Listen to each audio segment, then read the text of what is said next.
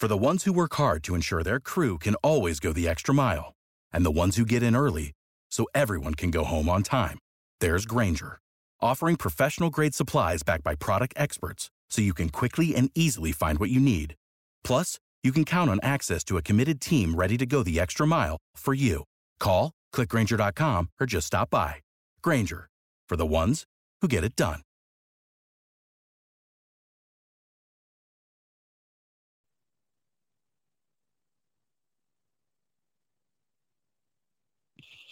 Good evening, Blue Jays fans, and welcome to another lovely evening of Jaybird watching. We are here live with a couple of guests this evening that have a couple first times, long times, and then one that just seems like he's here every once a month, you know, because that's because we are the official podcast of jaysjournal.com, which is part of FanSided. So part of that affiliation, Chris Henderson. How are you doing this evening? Oh, I'm just peachy keen. How are you doing? Doing pretty good. Come on, we're already. Uh, last I saw, we were up by one already, and that just means things are good. And now it's three apparently. I look away for two seconds, and that's how things go. Oh wow! All, yeah, me too. Yeah, that's good. it's always good. Always good to be putting winning. Winning cures everything. Also with us this evening, we have Ian Hunter of many Blue Jays writing venues. Mostly it's the Daily Hive at these days, correct, uh, Ian, or is it some other places? Yeah, yeah. I used to bounce around a ton of places, but yeah, just Daily Hive these days. There you go. So how have you been? Are you enjoying this little winning run we've been on a little bit? Yeah, it's um I forget I forgot how stressful September can be. It's it's not usually the romp like it was in 2015 where they just barreled down at the end and so this is uh you know, it's the highs and lows of September, but so far things are looking pretty good for this team right now. Yeah, and as far as let's, I want to talk the road trip, but I think we would be doing dismay right now to the one of the hottest players in Major League Baseball if we didn't start this conversation this week with the reigning Player of the Week, Bo Bichette. Ian, Chris, everybody has been all over Bo Bichette to get his stuff together all season. I've been seeing a flying under the radar season for him for most of this season, and it's finally just come out in full force. Everything is right back together where you would expect it to be. He's running into the, you know, main rankings in Major League Baseball, especially shortstop category. Ian, where do you think this has come from with Bo Bichette, or is this just a all of a sudden just bang, this is real Bo Bichette? Yeah, I don't, I don't know. It's hard to say. Like, basically up until September, he's a league average hitter, right? And compared to last year, it's a bit of, it was viewed as a bit of a disappointment because last year was a breakout season for him. You know, he was an all-star, led the AL in hits. And this year, you know, the power just didn't seem to be there, chasing quite a few pitches outside of the zone. But um, I don't know if it was just a change in his approach or if he got more aggressive. Like once the calendar – turned to September, it's like he turned superhuman. Um, and I just checked, you know, this month he's hitting 482. He's already got 27 hits. Like this dude is, he's on fire and he's, you know, essentially carrying this team offensively right now. Um, and, uh, you know, last year his war was 5.1 and sitting at four now.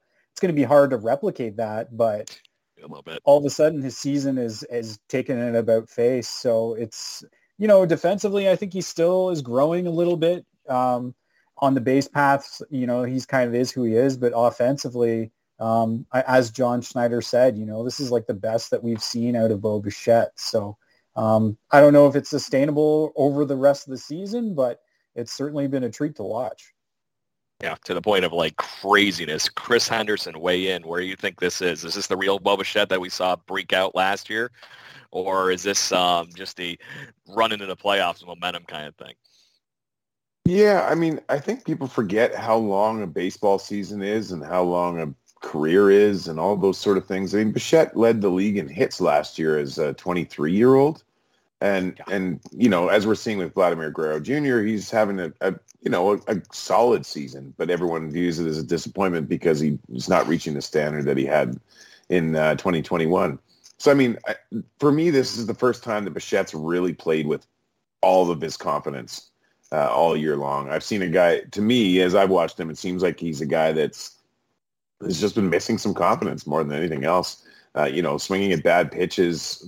Over the last couple of weeks here, the thing that's impressed me the most has been just his ability to lay off bad pitches. He's not swinging at those garbage breaking balls that are in the dirt that he's spent most of the year, uh, you know, hacking at. So part of it, I think he's getting more pitches to hit too, but but uh, but that's because he's had a much better eye at the plate, and, and uh, you know, when he hits pitches that are strikes, I think he does a lot of damage. Yeah, to that point of hitting balls really low, the one that he hits for a end is what ends up being a game-winning home run against the Rays the other night. That ball was heading toward his shoe, shoe tops, and he, somehow managed to get just enough lift under that thing to go. That is the sneaky pop that is hiding in Bo Bichette's bat, or at least in the crazy amount of torque that he generates with that leg kick. I'll give you 50-50. so, um, but Ian, he has literally the this last week I think it was a 520 batting average or something like that over the last week. He literally eclipsed Mike Trout over the last week, who had seven home runs in seven games. yeah. it, it, this is just unprecedented, and I, I, do think that what to Chris's point a minute ago that this is the best Bo Bichette that Blue Jays fans have gotten to see. Yeah, it, it tells you how how crazy of a week he had when he eclipsed someone who hit what what that was seven homers, seven consecutive home runs. Like, yeah. um, it was just insane. Like it just it seemed every other night he's getting two, three, four hits. Um, and the other thing I noticed too is he's been really central to a lot of big at bats, um, like go ahead runs. Um, you know that other night in Baltimore where he had the three homer night. Uh, also had a big series in Pittsburgh against the Pirates too. So, like he's coming up clutch right now, which is huge because you could say like Vladdy and George Springer, aside from tonight and last night, you know, they've kind of underperformed as of late at the top of the order, but you know, you've just got Bo Bichette right there coming in to, to pick them up. So it's, um, yeah, it's, I, I, I don't know. I think some, the real Bo Bichette is somewhere in the middle. Um, but I think what he's doing now is he's just attacking pitches, right? Like everyone knows he just hunts fastballs. And I think six of his homers this year have been on first pitches. So, uh, you know, yeah. why why wait around and get fooled by a slider or a breaking ball and just go after a fastball right away? So, I think maybe that's what he's doing, and and it's working for him so far. Chris, do you think that's a good chunk to the approach factor that what we've been seeing? I, I want to make another point here in a minute, but I do think that to Ian's point, the uh, him being able to actually attack the ball has been obviously pushed to the front this is you. Go for it. Do your do your game, and I think that's been showing lately. Yeah, I mean, again, I kind of to me, I think it's about confidence for him. Like he's, he, I've seen a guy that's, I guess, if you look at the numbers, he has been a little bit more aggressive lately, but he's been aggressive all year long. Um, to me, it's just about swinging at the right pitches. I love that he's going in there and, like Ian said, being ready to swing at the first pitch, and I think that's an effective um, strategy for a guy like that. You know, you go in looking for a fastball, and if you see a, a slider, regardless where it is, leave it alone. You know, if you're Bichette. Um, but I just, yeah, to me, to me, it comes down to confidence, confidence, and just hitting better balls. Even, you know, you're right. He did, he did kind of pick that one off the dirt, but um, I've just seen him leave so many sliders on that outside corner. That old Joe Carter special that he couldn't leave alone, and uh, that's something Bichette just just couldn't leave alone all year long. And finally, he's he's starting to do that a lot more, and as a result, he's getting better pitches to hit. Yeah, this next one I'm gonna let either one of you grab whoever wants to fight for this one next. the um, fact that John Schneider has been around the second half of this season what Bo Bichette was dealing with to begin this season was completely different. This is literally we're looking at the tale of two seasons between his first half and second half splits right now.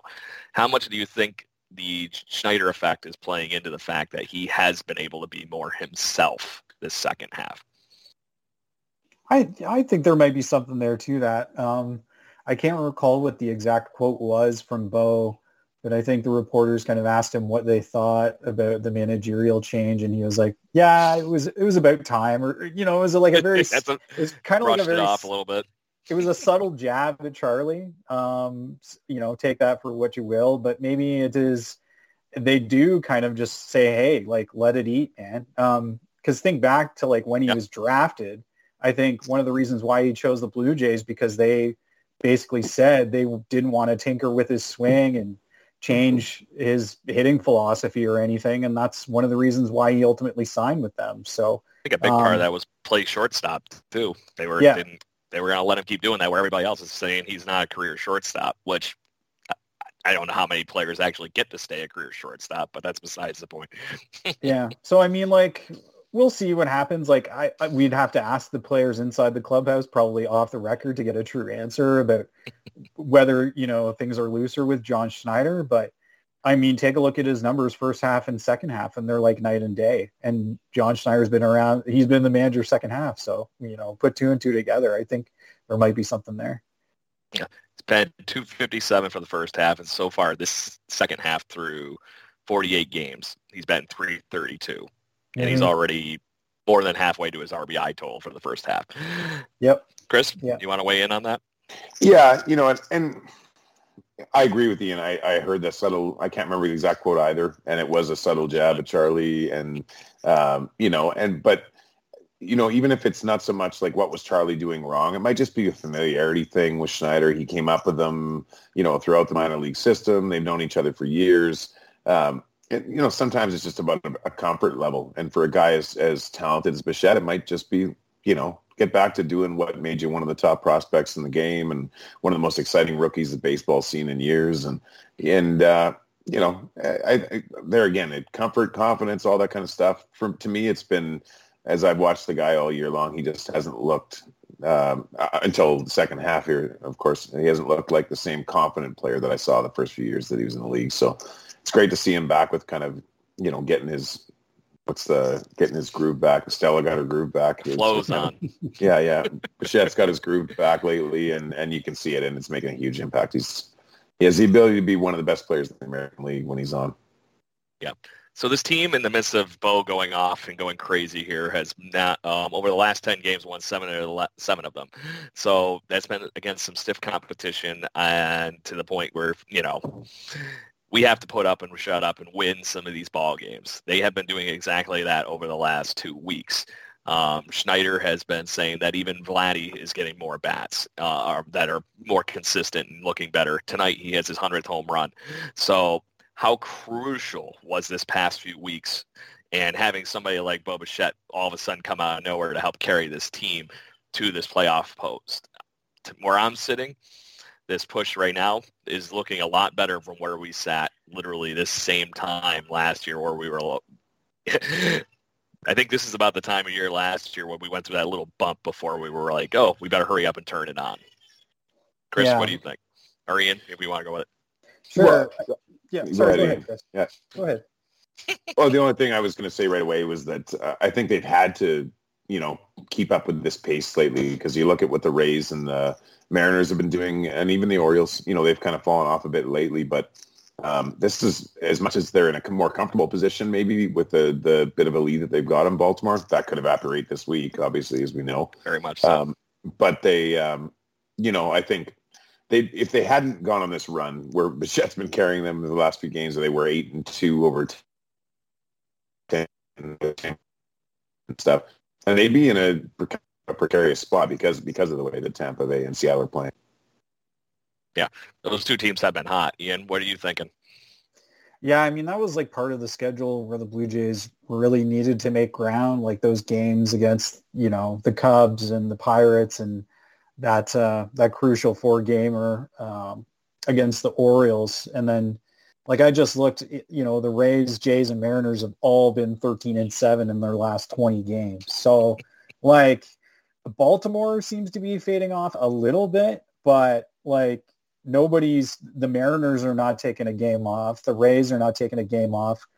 The Yankees have fallen down a little bit, but yeah, they absolutely they need someone like Bo to just hit like his hair is on fire because they really just kind of scraped by in that Pirate series, scoring you know just barely enough runs, um, yep. and then they come alive in Baltimore. But like if Bo's not hitting the way he is, like I don't know, there's probably like maybe three or four games they don't win and they're further down the standing. Yeah. Maybe they're not even in a playoff spot right now. So that just goes to show you how how much one player can have a big difference at this time in the season.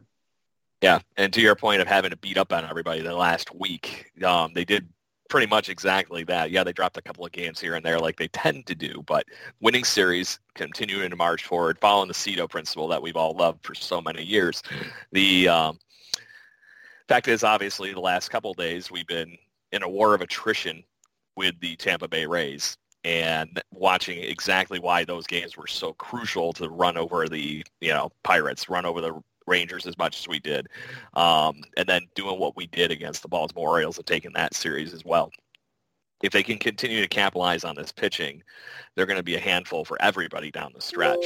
Uh, the biggest thing is keyword capitalizing. I think we watched the game last night and in the doubleheader um, that Bo Bichette um, in the first doubleheader game there, the last at bat of the game, he was it 17 pitches that he ended up seeing. It felt Troy Tulowitzki 2015. Yeah, yeah. I was at that yeah. game too, so maybe Andrew that's why Miller. I run true.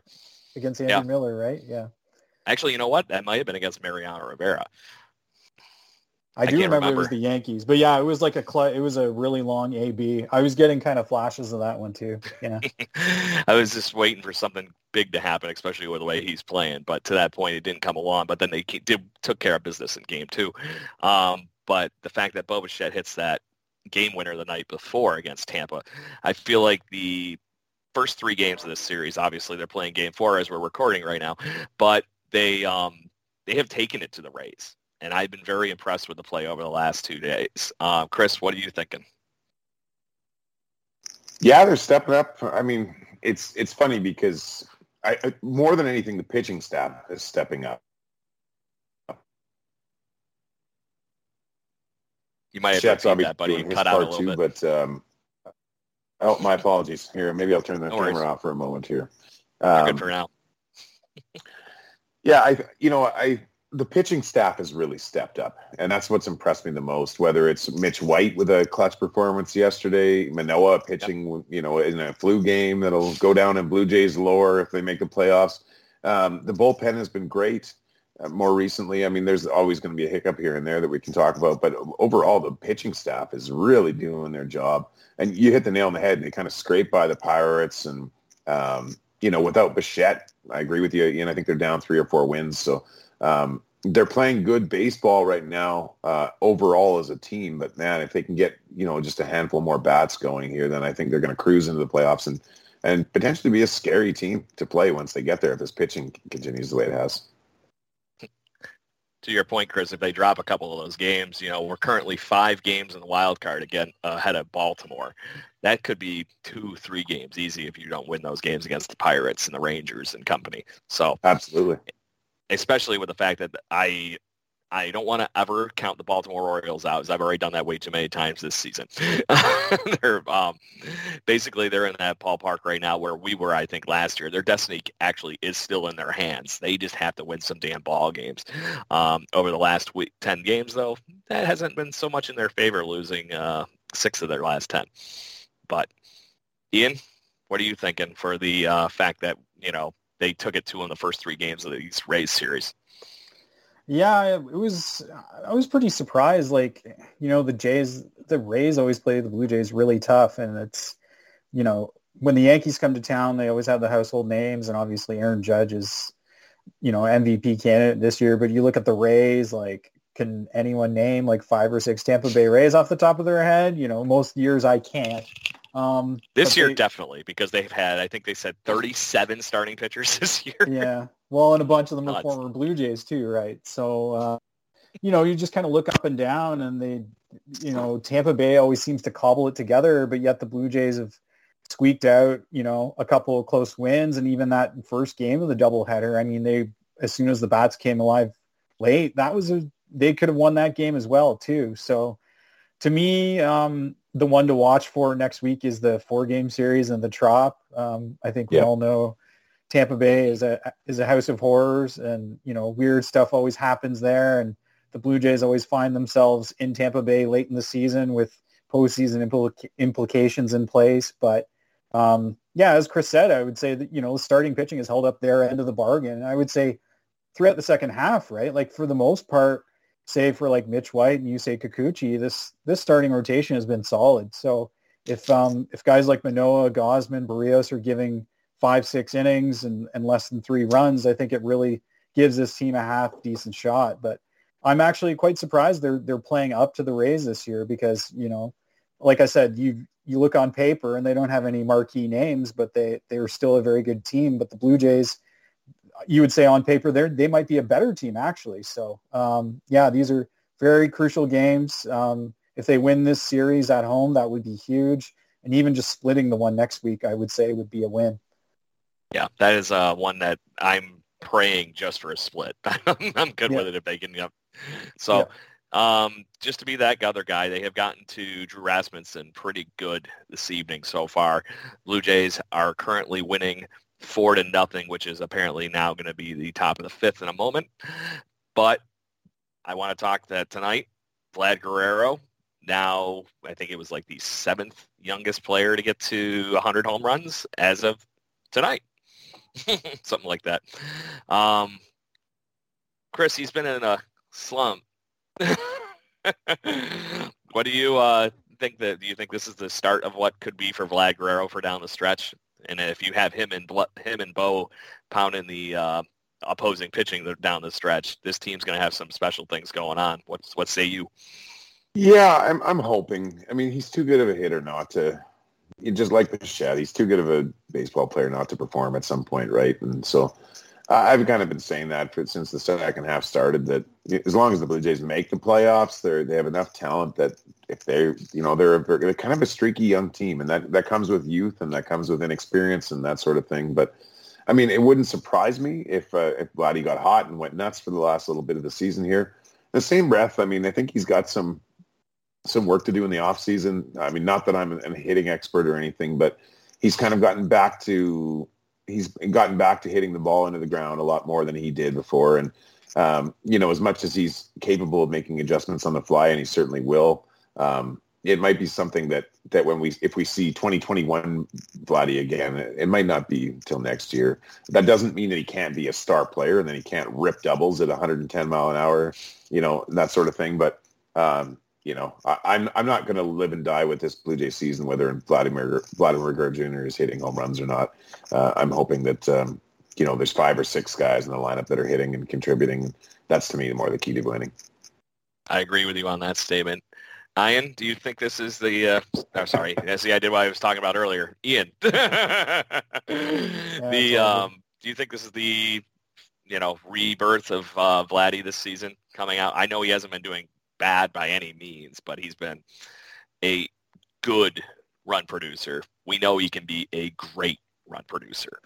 Yeah, and I mean, I looked even in August, the month of August, he still had an OPS of 847. Um, and last year is kind of this is where the part of the season. I think August was his worst quote unquote season uh, or month of the season. He had a 786 OPS, and then he came alive in the in the last month uh, of last year, leading up to his that second place in the MVP. So, yeah, it's as Chris mentioned. You know, he's really been pounding the ball in the in the dirt. I think he's got like a you know 50 percent ground ball rate since the All Star break.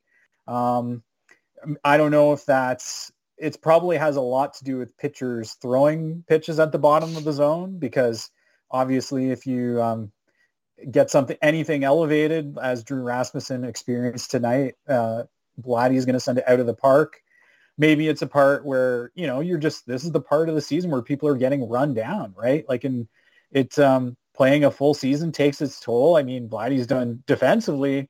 I would say he's played Gold Glove caliber first base, which if you told me that two years ago, I would have said no chance. This this dude's never winning a Gold Glove, um, especially at third base.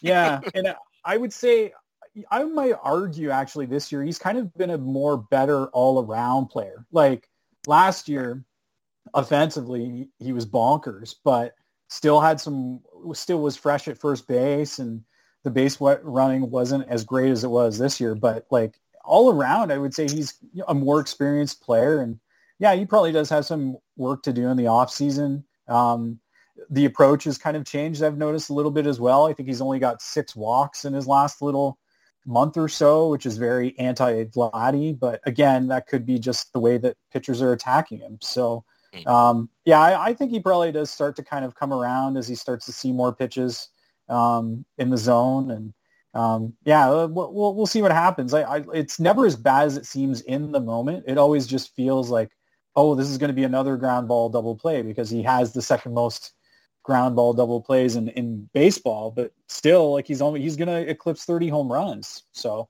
I'd say overall, uh, the overall body of work has been impressive, but month by month he's had cold streaks and hot streaks, but, and now, right now he's in a cold streak. So we'll see what September okay. holds He's got a few RBIs tonight, so we're hoping that that means that something might be brewing.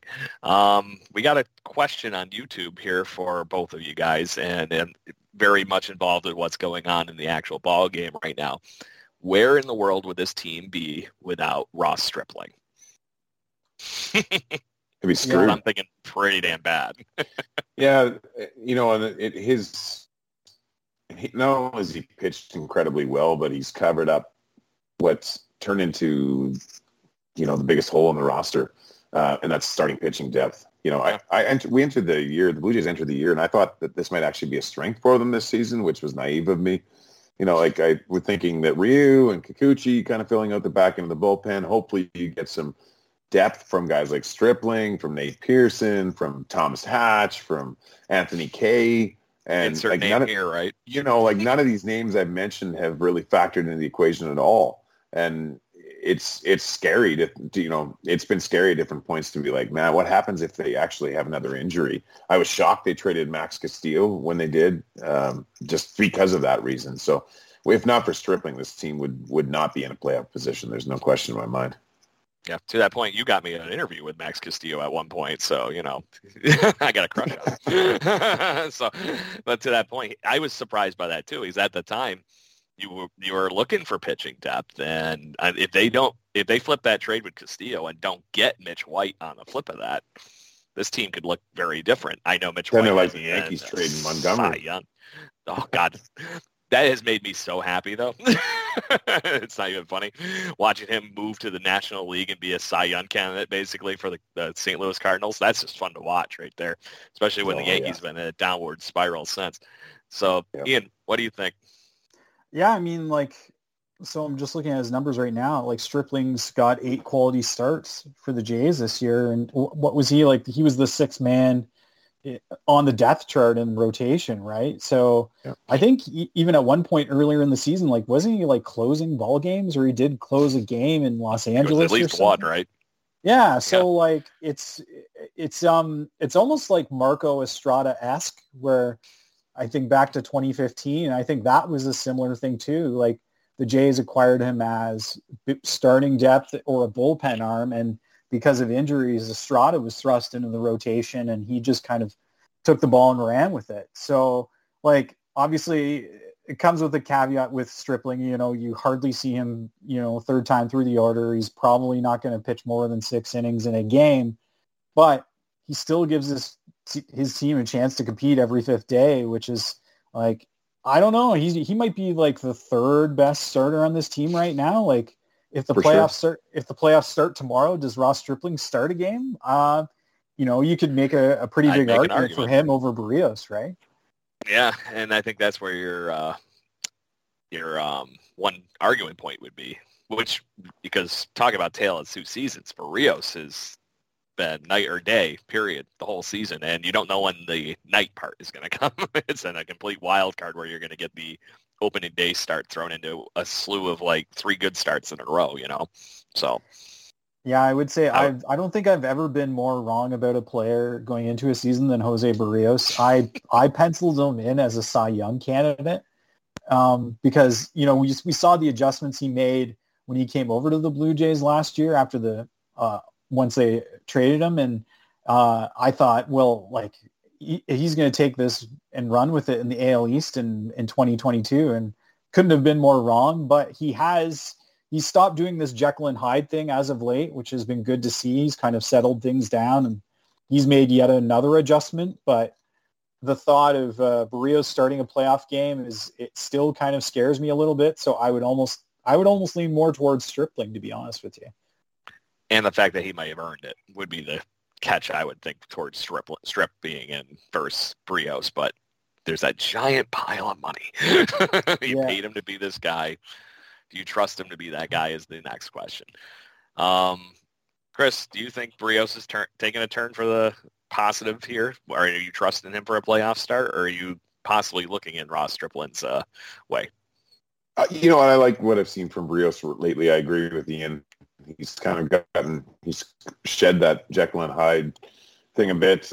Um, he's looked a lot more confident. He, you know, I like what I've seen from him lately. Having said that, he's to me, he's the clear fourth starter in the playoff rotation. I mean, Stripling's kept his ERA under three, I think now, isn't it? Like it's um, it, after it's, tonight, it's trending in that direction. Yeah, I mean, like it's. I, you could, having said that, in a in a three game series, I mean, you could start with Berrios, and if he looks rough, Rip, Stripling's comfortable, come in and bail him out. So maybe that's the play. But I mean, if you were going strip, uh, strictly off performance, I I would have no problem whatsoever if, if Schneider handed the ball to Stripling. Yeah. So on that note, we obviously right now you have four good starters. We have to uh, manage a fifth starter or some variation of it. We saw how bad the bullpen day worked the other day. Mitch White, to your point, Chris, has been very up, down, wherever, and anything in between. How do you see that the rest of these innings outside of Manoah, Stripling, Gausman, and Berrios shaping out for the last few weeks here? Yeah, or is I, White your answer? well, you know what? I, I, think White certainly earned himself another opportunity um, the next time that comes through. Whether the Blue Jays decide to start him or whether they want to go with an opener and bring him in as the bulk guy, I think he certainly um, earned himself another opportunity. But I actually I wrote an article a few days back uh, about this, and, and I actually don't mind the way the Blue Jays bullpen is set up right now. I feel like the depth um, is, which is hard for me to even believe that I'm saying, but I feel like the depth is in a stronger place now than it's been all year long. And if they can continue to get quality starts from those other four guys, then without the ones like you who work tirelessly to keep things running, everything would suddenly stop. Hospitals, factories, schools, and power plants—they all depend on you. No matter the weather, emergency, or time of day, you're the ones who get it done. At Grainger, we're here for you with professional grade industrial supplies. Count on real time product availability and fast delivery. Call clickgrainger.com or just stop by. Grainger for the ones who get it done. That, you know, for the last 20 games of the season or whatever, 19 or whatever's left, uh, they, they might be able to get away with a bullpen days slash Mitch White bulk days and be just fine um, you know, certainly better than than uh, I like that option better than giving the ball to Kikuchi or something for as an alternative. yeah, that would be a safe bet. Ian, what are you thinking on that whole thing? Do you think that Mitch White and company are kind of the answer to the going for that fifth day? Yeah, I or think you got some yeah, brain idea.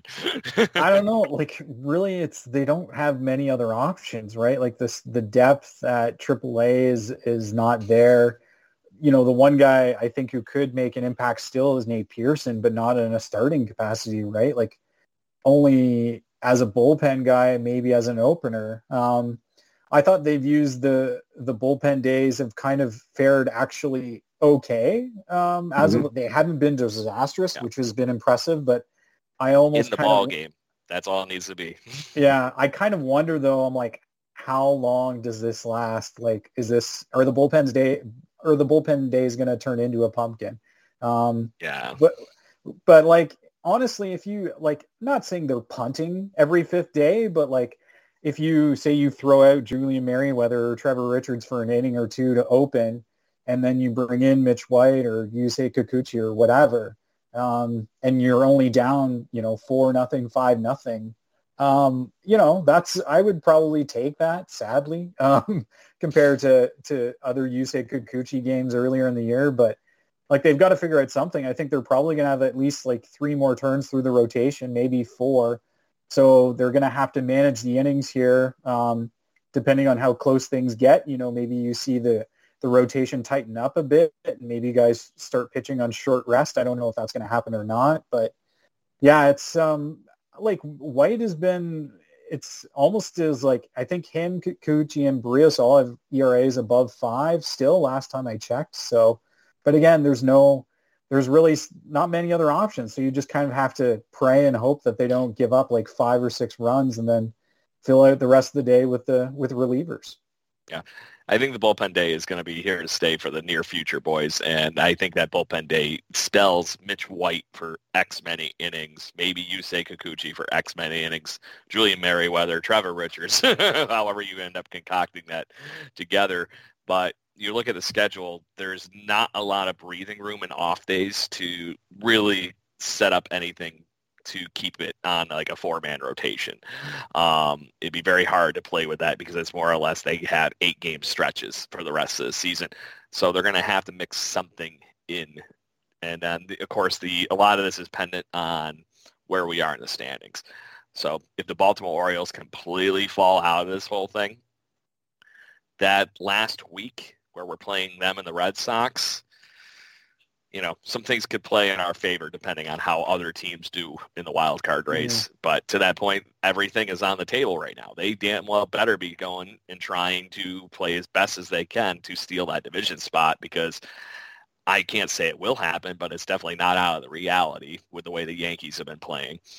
I yeah, and how crazy made... is that? Like a month ago, or like two months ago, they were like 16, 16 and a half games up, and everyone basically gave the, the Yankees the World Series trophy. And now, you know, the Jays control their own fate, right? Like they could close the gap. I don't expect them to, but it's it's crazy that it's this is a baseball. possibility this late in the season, right?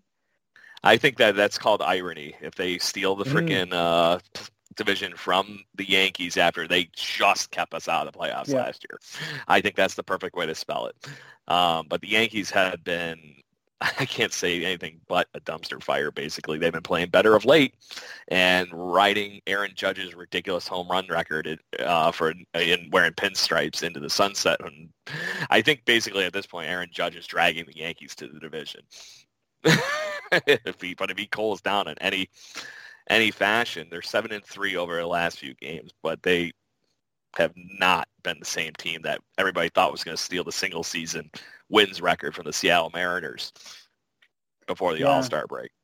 I mean, I look at um like a couple of their trades kind of fizzled out, right? Like everyone was crying for the Jays to get Frankie Montas, and uh, I was I strangely mean, okay with that not happening. Yeah, all of a sudden it's like, yeah, no, we're good with that trade. Actually, we're good with not having him. So, like, it just goes to show you, like, they're not, no team is unless you're the attendee too. Oh. Yeah, Benintendi, right? Like unless you're the Dodgers and you've already clinched, like anything's still possible. So there's still time, there's still runway. Um, but yeah, it's just how wouldn't that be crazy if like the last day of the season the division's still in play? Like that would be so awesome. We're not far from that. And it's only getting closer. It's what six games technically right now? Yeah, 6 mm-hmm. games, and yeah. that's that's wasn't this like 15 games like, like a month 15, ago 16, or something yeah. like that? Yeah. Chris, um, I think Teoscar Hernandez actually said it in an interview the other day that when he came back from his uh, his son being born, that he's back and he's here to win a division. what are you thinking? Uh, yeah, I mean, I think they should still obviously try to try to do that, but to me, um, I think the focus should be trying to get the top wild card spot at this point, Correct. secure home the home series. Uh, and and the Yank really the Blue Jays can only do so much as, as we've seen with the Mariners and the Rays lately. They can only win so many games. They're going to need some help from the Yankees and whoever they're playing in order to catch them. So to me, control the destiny that you can, beat the Rays yep. as many times as you can before the end of the year, and hopefully the Mariners eventually lose a couple games. And and I, I just love my my hope is that they get to host a playoff series. You know, I I just love to see if they end up as a wild card team. I'd love to see them in the fourth so, uh, as the fourth yeah. seed, so they could bring a series to Toronto. So they're as of right now, like they're still winning four to nothing in the top of the sixth inning. How crucial do you think it is? I know we need to beat the Rays enough games going forward here to, to stay in the wild card race. The Blue Jays don't hold tiebreakers on the Seattle Mariners and many of the other people. They, how crucial do you think for their success it is that they hold that tiebreaker over the Tampa Bay Rays? because we came down to one game last year. Chris, I'll let you kick that one off. Uh, that's a good question. I mean, uh, I got to, you know, something's working right up here for me tonight. yeah, I mean, I, would like to say that I don't, don't think it matters that much, but I mean, obviously one game mattered a lot last year, and um, with the way the, the playoff format's set up this year, it, it does matter. So, I mean, um, I just, I really hope that they don't play a series at the Trop. That's just, that's like the nightmare scenario for me. So control the destiny you can. Make sure that you, you know, right. It's not like it's an easy task, but if you can win the season series against Tampa Bay over the next week or so here, um, that's the most beneficial thing that they could possibly do. Why do I feel like the Shoemaker game is still ringing too good and true in your in your memory bank? yeah, that's just, that's exactly right. I, Ian, what are you thinking? Well, I just looked the so right now the Jays are behind six seven in the season series. So if they win tonight, that comes even at seven seven. So like wouldn't it be just like a gut punch if they tie or if they just like they lose by one and then they, they that ends up being the the factor in the top wild card of the Jays having to go into Tampa Bay. Like it's just that's kind of why I feel like you have to put your your foot to the metal in these in these games here. And that's one thing I've kind of I don't know about you guys, but like I've noticed maybe like a more sense of urgency in these games with John Schneider. Like, you know, the other night yeah, he like he emptied right. the bench basically. Um, to to help. I like the, the fact game. that he's actually managing a baseball game. he's yeah. using his gut and the information he has at hand, and he's acting. Right, I like it's a, he's a lot more active. You know, we've seen Romano in like you know multiple inning situations, or he comes in in the eighth inning, which you know didn't really happen very often with Charlie. So um, I like the fact that it's not just like, oh, okay, well, let's we'll just write this one off. We'll win it tomorrow. Like they're not taking that mentality anymore, which is enlightening to see because these it, it, looks on paper it looks like a nothing game, but really they are still playing for that tiebreaker. So it's it's super crucial right now for sure. Definitely. So moving forward, um, tomorrow night apparently Shane McClanahan is going to come back and pitch against the Blue Jays. So tonight, like I said, they I, they're not in the cruise control seat right now at four to nothing by any means. Mm. Let's say they win tonight how are you feeling facing a guy that is in the Cy Young conversation for the American League tomorrow night? I uh, is it Berrios going to be on the hill? No, who's I can't Gausman. remember. Gausman. Gausman. Gausman. So it's basically Cy Young candidates against each other tomorrow. Gausman's had some ups and downs, but he's been consistently bulldogish on the mound. Um, Ian, how are you thinking tomorrow looks with that matchup going? Yeah, I think that's why as soon as I saw that he was going to be activated for tomorrow, I thought tonight is kind of like a must win because, you know, you just assume that you're going to get like Cy Young caliber Shane McClanahan on the mound against the Blue Jays tomorrow, right? And maybe he is off because he's coming on. He's not his sharpest because he's coming off the injured list, but yeah, I or would say be really well rested. That's true.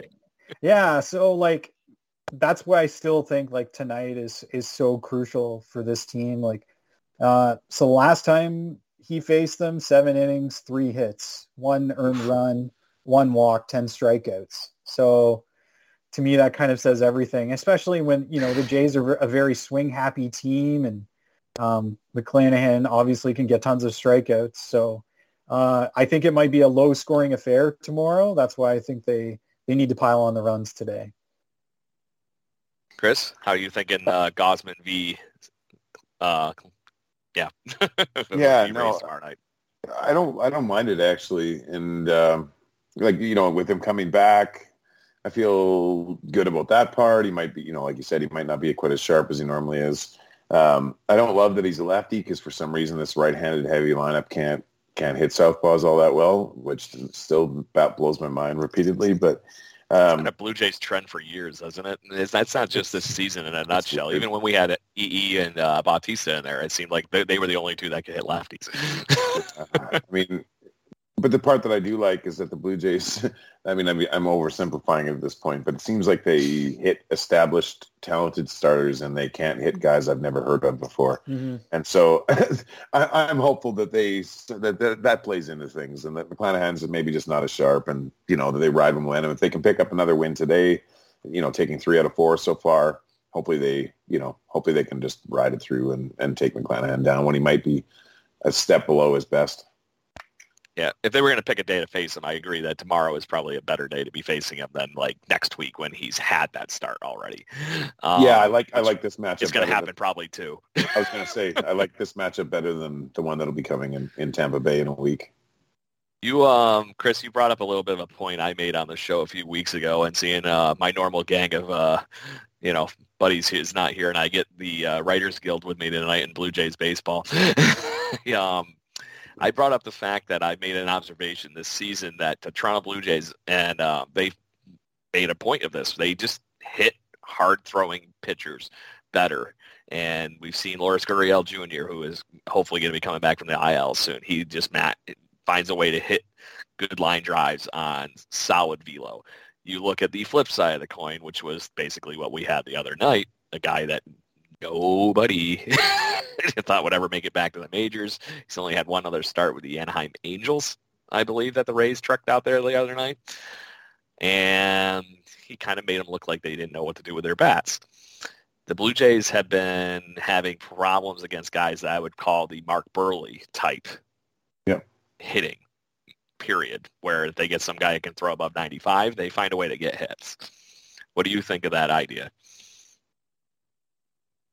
Oh, I, I agree with you. I mean, uh, you know, it, it, never, I shouldn't say it doesn't intimidate me, but I almost like when I see that they're coming up to, to Gerrit Cole, I'm like, sweet, Vladdy's going to hit well today.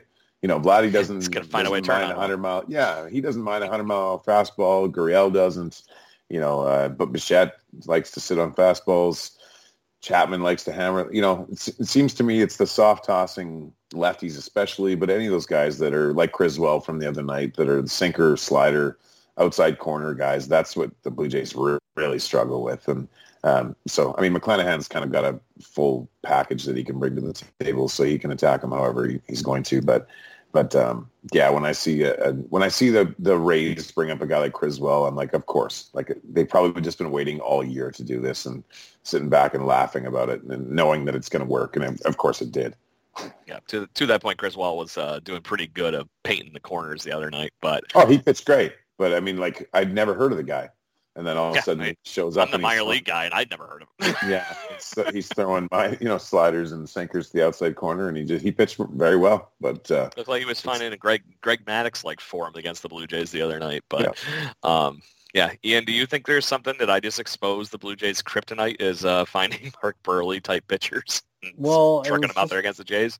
I was just running their numbers, and the, Jays this season against pitchers who throw 95 plus, they hit 263 against pitchers throwing below 95, they hit 262. So, oh, so it's really it's a it's it, it just looks different. but the interesting thing is, um, 20% of the pitches they've seen are 95 plus, and 80% of the pitches they've seen are 95 and below. So, mm. I think the uh, I the book is absolutely out on them about breaking balls and off speed totally. pitches, right? Like you we saw in that what was that at bat, you know, uh, Bo and Jordan Fairbanks, I think, where yeah. you know that that dude's pumping like 100 and 101, and he was sitting on it no problem, but all of a sudden they throw off speed, and these guys are getting fooled very easily. So um, we've seen these guys are they have plenty of hitters in the lineup who can hit high velo um, but obviously the league's going to adjust to that. So that's maybe why we see a lot of like funky deliveries, you know, soft tossers and whatnot. Um, not just guys throwing gas out of the bullpen against the Blue Jays, because if you do throw gas, they're gonna they're gonna hit it go yard for sure. Yeah, if it goes in faster, it goes out faster. Physics. Mm-hmm. Yeah, that's right. so and after that game, we got the Baltimore Orioles at home, thankfully for this weekend. Um, and then we get to move into the Philadelphia Phillies and back to the Trop over the next week. Um, how do you guys foresee, because we'll be recording on Monday mostly with um, my normal gang back here again. Let's talk this Baltimore series over the weekend as that's our next series. Um, the Baltimore Orioles are in a slump right now. They are still a young, hungry team. I think the home, I'm hoping the home field advantage proves it's true to keep us moving in the right direction here. But I still am worrying about the Baltimore Orioles. Ian, what are you thinking?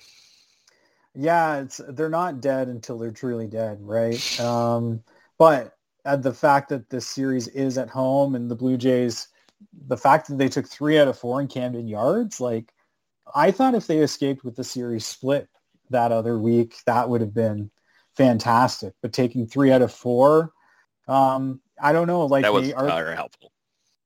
Have they turned into? Have the Orioles turned into a pumpkin yet? I don't know. Like I'm still. I think everyone in baseball is like, how are they doing this? And they're just running on like rookie power and you know Rougned Odor and like all these guys are just they feel like they're playing with house money and obviously the Blue Jays should be a better team than them because on paper they are the better team. Um, but yeah, I think maybe it's gotten to the point where it's like, okay, this is where like the veteran savvy kicks in and you see like George Springer and guys who have been there before, they know what to do in these situations. Whereas like th- those rookies on the Orioles are just happy to be there. So they haven't played deep in September before. I think this is maybe a part in the season where we start to see that veteran leadership and kind of and take over on the Blue Jays. So I think um, I think they probably take two or three. Obviously, a series sweep would be great, but just throttling them further down the standings would just make things a little more comfortable as we get into the last couple weeks here of the season. Yeah, like we were talking a minute ago, you get that buffer Mm-hmm. you know, it's them and the White Sox, and if they're seven games back, that's a lot more interesting as we have more or less three weeks left of baseball. Uh, Chris, how are you feeling about Baltimore this weekend? I'm not. Uh, I'm not too worried about. You know, this is naive of me to say, but the Blue Jays can take care of the Rays here. I'm I'm more worried about the White Sox than I am the Orioles. To, to be perfectly honest, I feel like the Orioles have had a great, you know, great season in their rebuild. It's there's if any if you're an Orioles fan, you should be excited because there's uh, there's a lot to like there. But they're not. They shouldn't be this good. I mean, and and it was it never should. I don't want to say it, it was never going to last. The 20 game win streak can make me prove me wrong, but I'm actually more worried about the White Sox than than I am the Orioles.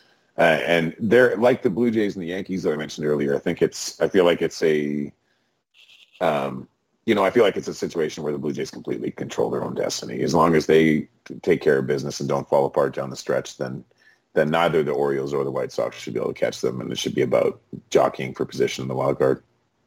To your point on the White Sox, they have been make, doing their job over the last yeah. two three weeks, and I know they're six and four over their last ten. But the biggest problem with them is to what you just said. They're not in control of their destiny. They're not playing these teams that are ahead of them in the wild card race.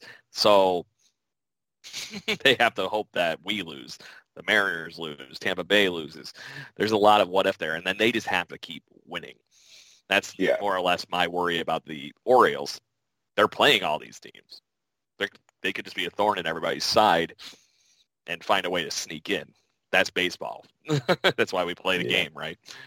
So anyway, enough on that. I want to have some fun before I let you two both run off and until, you know, Chris, I know you're here all the time, but I don't really get, always get to get Mr. Hunter on this show all the time. So I want to make sure we have some fun here before we wander off. Not that we're having horrible times, but um, Chris, you wrote an article recently. What's your issue with the bunt and why we're not doing enough of it or oh, I just think the team sucks at bunting, and so and we don't they don't do it enough in order to get better at it. So it's either utilize the skill or don't. And and right now I'm at a point where it's like don't like you, none of you can bunt, so just stop trying. We've had eight sacrifice bunts all season long. Espinal can't bunt. Zimmer can't bunt. You know, like all these guys that you expect them to be able to bunt, you can't practice that either. That's the thing is it's not something you can just you do before the game and replicate live game bunting. It's completely different. And so if you want to be a team that's good at bunting, you got to do it earlier in the year. And right now they they're not good at bunting. There's my my answer. Right? Quite short and sweet of it. Yeah. Ian, what do you think? Kill the bunt? Yeah, I was. Um, I figured the Jays would probably be at the the low end of the the spectrum when it came to bunting. The Braves have not had a sacrifice bunt at all this year. Really? Yeah. Wow. The Do- the Dodgers have had that one. shocks me. But yes, as Chris said, the Jays um, are horrible at it. And there's, you know, I think of a few a few key scenarios when Santiago Espinal just could not get the bunt down. Um, and I was kind of having a bit of a weird flashback to that game when Whit Merrifield came up and I thought, oh, they're going to ask him to bunt now, aren't they? And thank God he didn't because, he, you know, he comes up with that clutch double, right? double. So yeah, it's just like, it's on the surface, it seems like a baseball fundamental. Like these are the things they obviously practice, but I think like never like never bunt. I, I, I hate bunts as well. Like it just you know it's it's it's never good. You're giving up an out. Um, I say let the guy swing the bat unless it's like you haven't scored a run in five games. Then okay, try it. I guess. so nuts, you just push it that direction.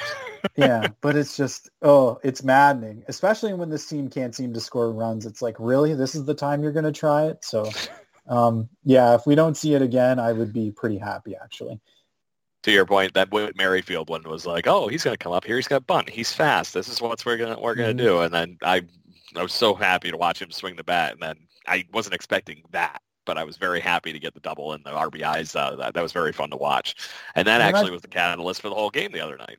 Well, it just goes to show you, right? Like you put the ball in play, and although it wasn't like that, looked like a almost looked like a ground ball double play the at least the fact you put the ball in play, you have to make the fielder make a play. Whereas if you're bunting, uh, you know the likelihood is you're you're going into an out, if not maybe two. So yeah. yeah, it's just it's never good. The Jays have never really been that great at it. So uh, yeah, stop doing it. I would say. to that point, I love what you said about that piece is get the ball in play. And this is why what in as much as I'm a giant Toronto Blue Jays fan, one of my favorite players to always watch when I was growing up was Tony Gwynn. That man mm-hmm. didn't strike out. He took his walks. He found a way to get that ball in play. And there's a reason he's probably arguably one of the best hitters in Major League Baseball history. And without this shift shit next year, maybe we can get back to some normal stuff. yeah, maybe so. they do have a but maybe they have a bunting clinic in the off season or something. so now, Mr. Hunter, I want to talk about one of the articles you wrote recently, which was this one about the wonderful random assortment of Blue Jay related items that you found on the internet. Yeah, I guess that a little bit. yeah, so if like you go to the Blue Jays uh, auction site, often they'll have um, you know jerseys, balls, baseballs, used bats for sale. But if you go to the buy it now section, you can kind of buy these weird things. And I remember seeing this earlier in the year, and I think I tweeted it out, and I didn't really think anything of it. But you can actually buy a piece of the old Rogers Center video board um, for the low, low price of two hundred dollars. And I, I don't know. It's like a literally a, a square piece of electronic. I don't know what you would do with it. It's just the fact that you say, "Oh, I have a piece of the old video board." So that's one thing Look you can buy. Um, you can also buy a bottle of the game used infield dirt from the first game back in Toronto last year. Um, I actually own, sadly, a bottle of in the first bottle of infield dirt they had from the first um, all dirt infield game. I think it was like three or four years ago. I don't yep. ask me why I bought it. I just it was an impulse purchase. Um, so I bought it that. looks good on your shelf. Don't worry about it. Basically, yeah, that's essentially it. Um, and you can also get a uh, a ball from Justin Verlander's no hitter from 2019. Not a ball that was put in play or not a ball that was used. It was a game ready baseball. Um, and it's $125. So that was probably one that was in like the umpire's bag, but never got into game. So it just, I, I always love going down the rabbit hole of like weird and like stupid Blue Jays merchandise. Like, really, why are they selling these things? But obviously, some people are buying them. Otherwise, they wouldn't have them on the website. So it's yeah. uh yeah, you can always go down. It's fun to go down that rabbit hole for sure. Chris, let's say you have a million dollars and you were forced to buy one of those three items. Which one tickles your fancy?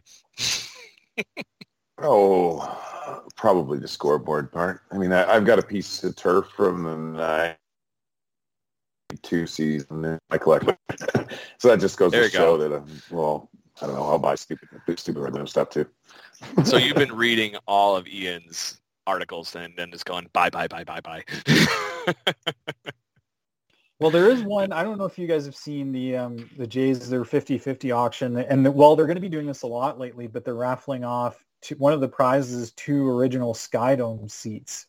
So I'm like, I kind of, I really want to get my hands on those. I don't know why. It's like, it's not practical. They would just sit in my garage, but it's just like the fact that you can brag and say that you have Skydome seats. So um, Yeah, watch I it. do. I would, be- I would absolutely go to my basement and, and sit in them, even if they would be uncomfortable. yeah. I would still be like, no, I'm white.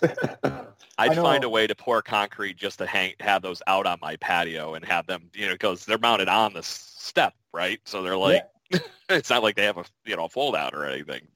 I got to make that work. Funny thing is, we go to the ballpark and complain how uncomfortable those seats are, and yet I'm like, I gotta get me some of those in my own house. So Yeah. And to that point, how many do you think are going to be on sale now that they're revamping half, you know, the whole outfield Yep. on all the levels, all the 500 levels, still those seats with the logo and everything on them. I mean, yeah, that'll be coming because yeah, they're ripping out them, right. those, and then the following year they're going to be apparently re- taking out all the 100 level seats as well and replacing those. So um, very suddenly you'll see them come up on auction sites. So if if you're a weirdo like me, I'm sure you'll be, have plenty of opportunities to buy these things. All I know is um, I guess that where my cheat seats are on the third baseline or on the first baseline, literally going, you know, they made those weird cuts that go toward the foul pole. Those are where I always sit whenever I'm at a ball game because it's a it's a front row seat, but I'm not Mhm. paying for a front row seat. That's right. Yeah. So, um, so boys, that's the end of our show. Ian, I'm going to let you have your uh, shameless self-promoting plug right now if you want to tell where all the Blue Jays fans can find you if they don't know already. is your moment. Sure. Um, you can find my uh, find me tweeting random things, videos of Alejandro Kirk running around the bases on Twitter. Um, at Blue Jay Hunter, I'm also writing uh, about the Blue Jays down the stretch here for Daily Hive. Um, just my most recent piece was about Jordan Romano and how he's basically been like one of the best clutch relievers in baseball this year. You kind of look at the metrics like win probability added and um, the fact that he's, I think he's appeared in like 18 one run, one run save situations. And How many of those were the first month of the season? I know, right? Like it's, he's had a, a really un, underrated year um, as a reliever. So that's the latest piece I've got up there. And uh, yeah, you can follow my work on there if you like. Chris, your turn. Plug away, friend. Yeah. As always, you can find uh, me on Twitter at Baseball for Brains uh, is the handle. It's baseball number four brains, and then uh, you can always find uh, find my work at Jay's Journal and all the wonderful writers that we have on the team that are there putting out content on the daily. So check us out. Good deal. So before we do our typical sign off here of the two claps and a Ric Flair in a la Caleb Joseph, um, make sure you're Blue Jays fans. You tune in each week. We're going to be live on Monday. I believe Chris's counterpart Tyson is going to join us from Jay's Journal. Brendan Panikar will be back on Monday to join me as well, and we will be just continuing to run through the playoff race with you. We're going to try having a few more shows each week mostly aiming for the off days so you can come and join and discuss with us. Thank you for those that did join in on the YouTube and the Twitter feed tonight and actually, you know, dealt with me steering the conversation in certain directions with our two guests this evening. Until then, find us on you know, wherever you get your podcasting pleasures from, whether it's Spotify, Apple, any of the good places. So anyways, two claps and a Ric Flair on a one, two, three, fellas. Sure. I just saw I just saw Ric Flair uh, smoking a blunt with Mike Tyson on Twitter. So this, this is appropriate. yeah, that's legal here in New York now too. I can help out with that. It's not just you guys north of the border anymore. so anyway, Uh, one, two, three. Woo! Let's go, Blue Jays.